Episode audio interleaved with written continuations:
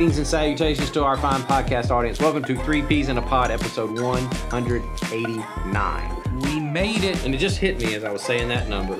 Uh, we're inching closer and closer to 200. We are. That's what happens. Can you believe it? We don't stop this insanity. Or someone else doesn't stop us. Someone might stop us. Yes. We might need to be stopped. Some people are, but you know, I figure if they're listening, if, if people are still listening, they don't want us. to stop. Well, we what we don't know is that the same people are still listening. That's okay. We'll take turn over. people are listening. We'll turn this audience over. Yeah, we we probably are. keep on going, you know. Man, people keep sending us questions too. So, you know, here we are. We're three pastors in a podcast answering your questions. We're glad you keep asking. And today, as I said last week, we have a a, a parenting question, which I wonder if, if I should have saved this for our parenting podcast. We do have or a should we parenting podcast. plug I'm the willing to parenting- leave right now and let that happen. No, let's just let's We're just plug the it. parenting podcast. We're still going to do this, but we have a parenting podcast. We do the Not Great Parents podcast. Mm-hmm. It's in the same feed. You can't stop it from coming. Can't if you, miss if it. you have subscribed, it's going to happen. Subscribe and you get it on Thursdays. on Thursdays. That's, That's, right. correct. That's right. Nathan and Molly take care of those mostly. Mostly, we I have. show other- up I say you showed up. He's been on it He's before. been on there. Sawyer's been on it before. We got. Oh, Ed's been on once. I, I'm, I have. Been No, that's not true. That's You've not been on multiple. I multiple. forgot. Yeah, I would like to maintain more appearances than Ed. That would make me feel good. I do think you have more appearances I than don't that. think that's going to be hard. But I will say I haven't been asking a long time. I think I may have screwed it up. no, I think you're okay. You know. So No. Jason's got a lot going on these days, folks. I do, That's but true. So I'm I'm still a not great parent. That's true. That's true. I can well, be I am too, but all of my, I'm now a not great grandparent. That's true. It's doubly not Yeah, great. exactly. That's right. All right. My wife, though, is doubly good at it. Mm. So, So we you're balance. just you're just sort of milking I'm not off sure. of her. I'm not sure it's balanced, but I might be worse than she is good. Okay. Well, you just sort of stay stay away and let her handle it. No, I'm there. Poor grandkids. I know. I'm sorry, Nathan. That's all right. All right, here is the parenting question. All right, I'm ready.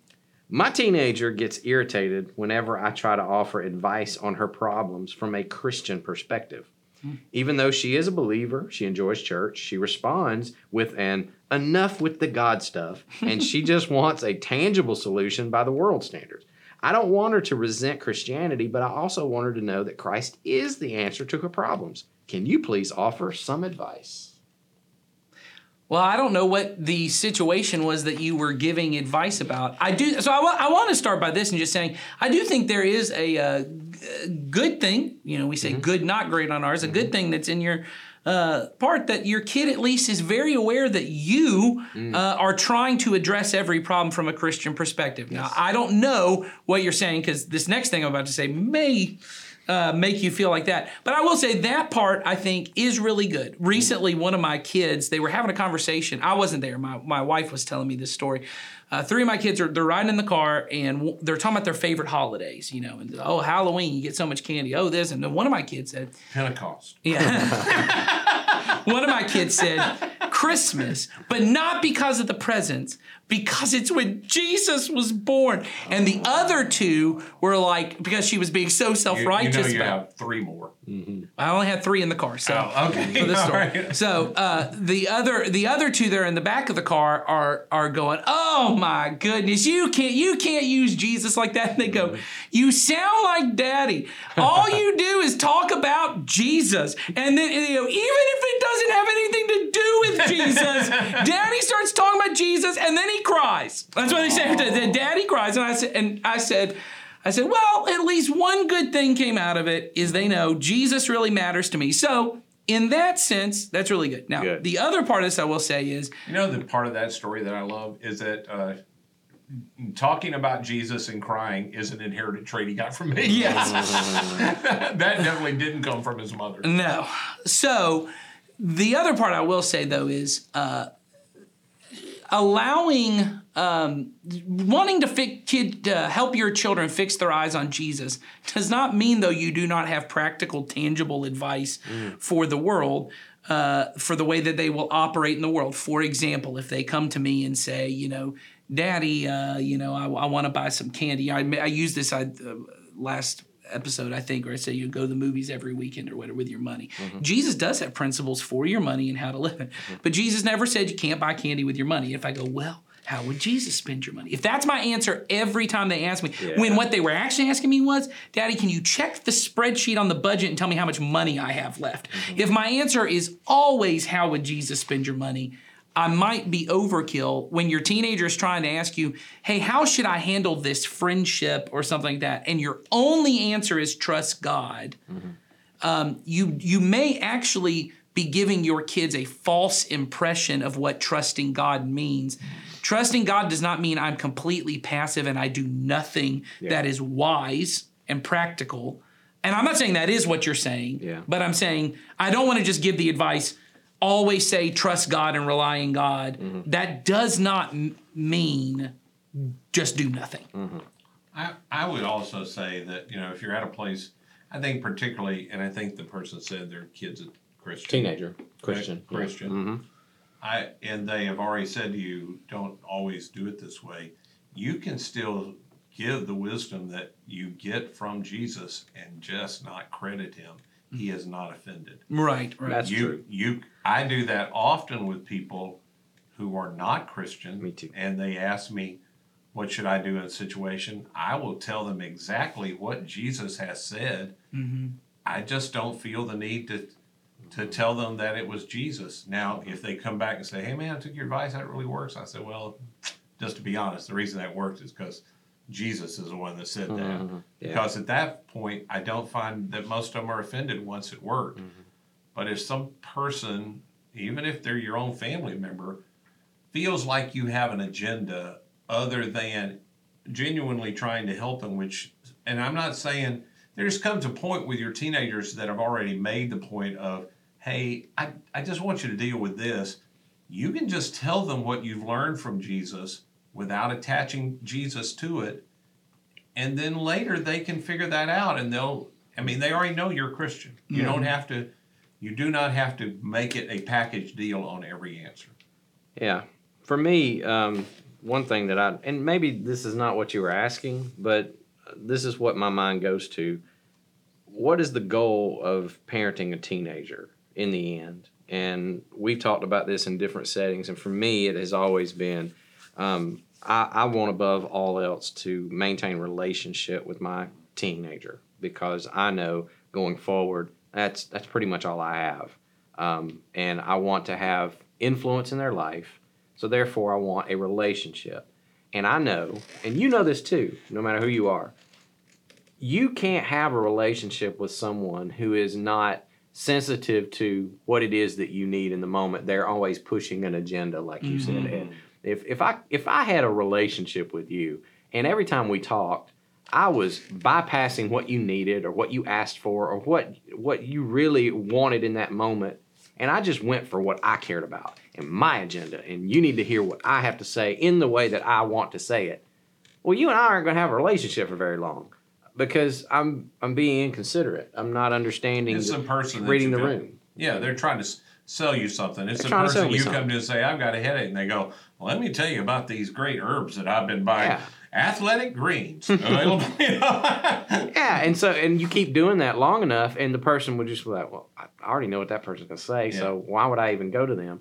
So, practically speaking, my advice is lean into the relationship because that's where you have the influence to actually do what Ed just said and to share the truth that mm-hmm. Jesus would share in a way that that person can hear it. Um, so I'm not saying you abandon Jesus altogether and just say, well, it doesn't matter, but know the audience, know who you're dealing with. And I think that's, I think we, we use this phrase from our last podcast. I think that's what love requires you to do when you're dealing with another person. and particularly, I would say with teenagers, if what I, which is what every parent wants, long term, I want them to love Jesus because they love Jesus Yeah. and they have found him to be a wise person, Mhm. not because I love Jesus and I wouldn't leave them alone. And I'm not saying you wanted that. That's right. I'm just saying, you want them to figure out the wisdom of Jesus on their uh, for themselves. You want them to come to that conclusion. So often, you know, it's often good to start those conversations with with well, what were you thinking you were going to do? Yes. What, what questions? What were you What were you considering to do in this situation?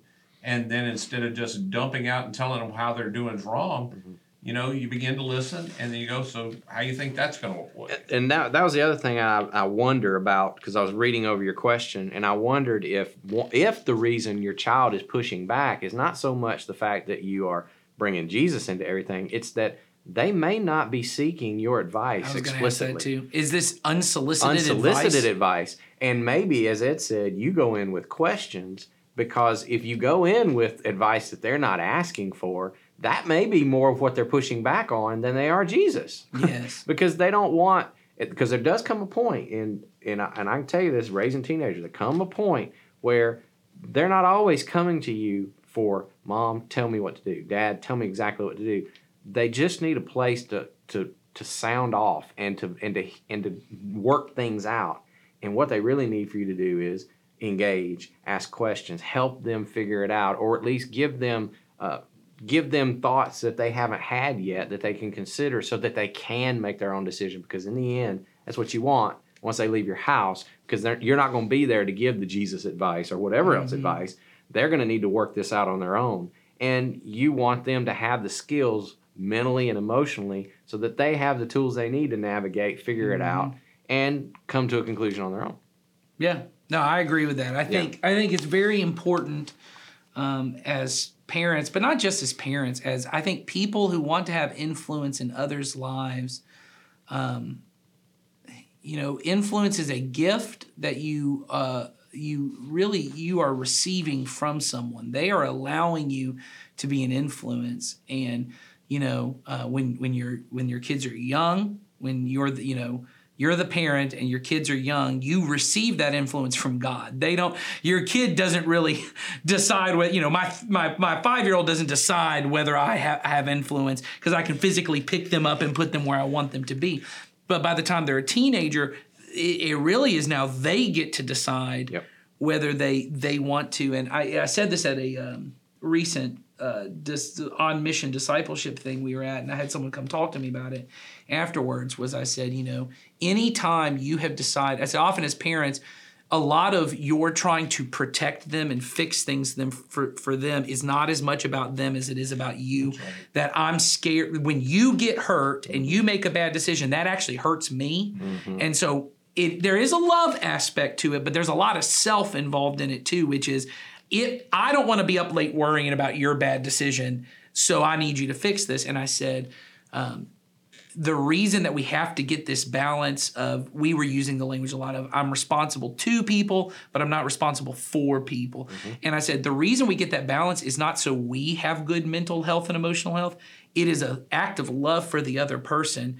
Because when I try to control your decisions, even if it's because I know what's right in this decision for my child, I am trying to control the decision you make. I'm trying to control the consequences. I'm trying to do that. I am now impeding your ability to freely make your choice, which is something our Heavenly Father never does to us. And if it was love, for me to try and even if it's I'm going to overwhelm you with evidence in my advice. I'm going to give you the best and I'm just going to keep battling this out until you I break you down and you agree to do what I want you to do. If that was loving, your heavenly Father would have done that to you. And because he didn't, that is evidence to me it's not loving.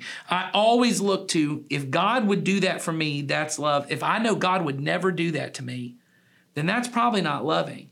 And so I have to look at that and go, our, our Heavenly Father has made the choice. I get to have free will, even when my free will is bad decisions. That's right. And I think as parents, that's the that's the hard part in in these situations Well- is can you love your kid enough, um, like you said, to listen? You know, all the things we've already said, listen and do all that. Even if the reason you're bringing Jesus up so much is because you're afraid, well, maybe they won't keep loving Jesus if I don't keep saying it. You know, Yeah, and I think with every decision with any with particularly with your kids, you're always weighing risk. So the decision they're making, if it goes totally south, what's the worst thing that can happen? And if it's a low cost thing, I mean, because everything parents tend to think every decision hmm. has lifelong consequences Right. forever. Hmm. Like there actually is a permanent record at school, which hmm. turns out there's not that Yeah. anybody cares about. No, mine's not still around. No, know, I, there Not is. that a- permanent. I don't. I found out really quickly. There, there, there's a record, but you can't get it. and nobody really wrote anything down anybody cared about other than grades. And it just, if there's a low risk, you want to talk them through how to make the decision. But fail making a bad decision and enduring the consequences is often the way to wisdom mm-hmm. if you can help them see i you know, not so you get to come back and say i told you i told you i told you Mm-hmm. it's not that it's just that you can see they got oh that was a really bad decision Yeah. If the risk isn't high That's uh, right. the risk Yeah. but you know when the risk is really high you you have to have a little more in there Mm-hmm. and so again with we were talking to a teenager here. I don't want anybody to listen to everything that we've said here and go, you know, well, I should just advise my kid. Well, not if they're six. No, that's right. It's a different. not It's different. It's a different thing. It's different. But parents get that goofed up. It's been my experience now in watching myself and people my generation and other generations afterwards that people really go way too far with little kids trying to logically reason with them about everything and giving them lots of choices. And with teenagers, they want to clamp everything way down and give them no choices, and you've got it just backwards. Yeah, I, I see that a lot too because we we try so hard in in the end that you know that we want them to to be free and to have all this mm-hmm. possibility, and and then as they get older, we're like, oh wait a minute, no, not so much. Because the the risk is bigger. Yeah, and The- then we clamp down, and then we and then that backfires because, like I, I mentioned earlier in this podcast, your your goal in by the end of your parenting journey is to have a relationship with a person with whom you might have some influence. right. Really, just a person that you can love for the rest of their That's life. right. That really is. That's now, it. the influence is what you want, but if they don't want it, you don't have it, That's mm-hmm. right. and you can't force that. No, No. matter how hard you try. In fact, the harder you try, the worse it'll get That's, That's right. right. then you've got to just you know and and that's what you know i'm finding out and other older parents i know have told me they have found out is you know i have to i have to learn that whole rhythm of letting go of allowing that that child of mine to go off and make their own decisions so it's like you said we get that backwards sometimes. Yeah. It and I'll just say it is really hard. We can't you can't make anybody receive be open to your influence, Mm-mm. but it is really hard to not be open to the influence of somebody who is genuinely for you. that's right Yeah. When you when you demonstrate to anybody in the world that you genuinely are after their best, not your own, Mhm. you have more influence than you can imagine because very few of us have so many of those people that generally just care about me for me Mhm. that I want to cut anybody off. Uh, That is exceptionally attractive to every, when you totally are for a person, accept them, love them, and do your best for them, Mhm. Regardless of what it costs you, even if it costs you feeling rejected by them at times. Mhm. That's incredibly attractive. I had a incident just this couple weeks ago that you know I don't I don't get a lot right as a parent, um, but I felt like this one was one that came back and went, oh, maybe I did okay, because you get those moments. You know, um, my daughter who's off at college, I won't go into the details, having a hard time, just Mhm. just struggling, having a hard time, as all college students That's go right. through, and um, my phone rings and or she she shoots me a text said dad I, I need to talk. Are you available to talk? And i said absolutely. And she calls me. And after the phone call was over and we you know talked about everything my wife was like i bet that felt really good. And i said yeah but i could never have manufactured that No. if i'd wanted to No, that was something that I had to, like you said, um, I have hopefully established with her that I am for you no matter what's going on in your life. Mhm. And so when when trouble comes, if you need me, I'm right here. Yeah. And she reached back, and I was able to. And I didn't I didn't tell her what to do. I gave her some influence. I just really just helped her talk through some stuff. that's right. Um, and I, I walked away from that going, okay, that's good. Now the temptation is I want that all the time. I want to have that, uh, uh, uh, Yeah. and I And just if I hear them talking to anybody right. else, why didn't you talk to me? That's right, and get Well, all see, upset that's about that. me. That's about that's me. That's about me. Yeah. Which is they can feel it, and That's then right. immediately they go, "Well, that's why I didn't talk Yeah. to you because everything's about you." That's right. So now I now I got to retreat back to my place, go to, go to where I'm supposed to be, That's right. and then wait until she needs me again, and and hopefully she'll come. If not, great, that's fine too. I got to be okay either way, That's right. you know.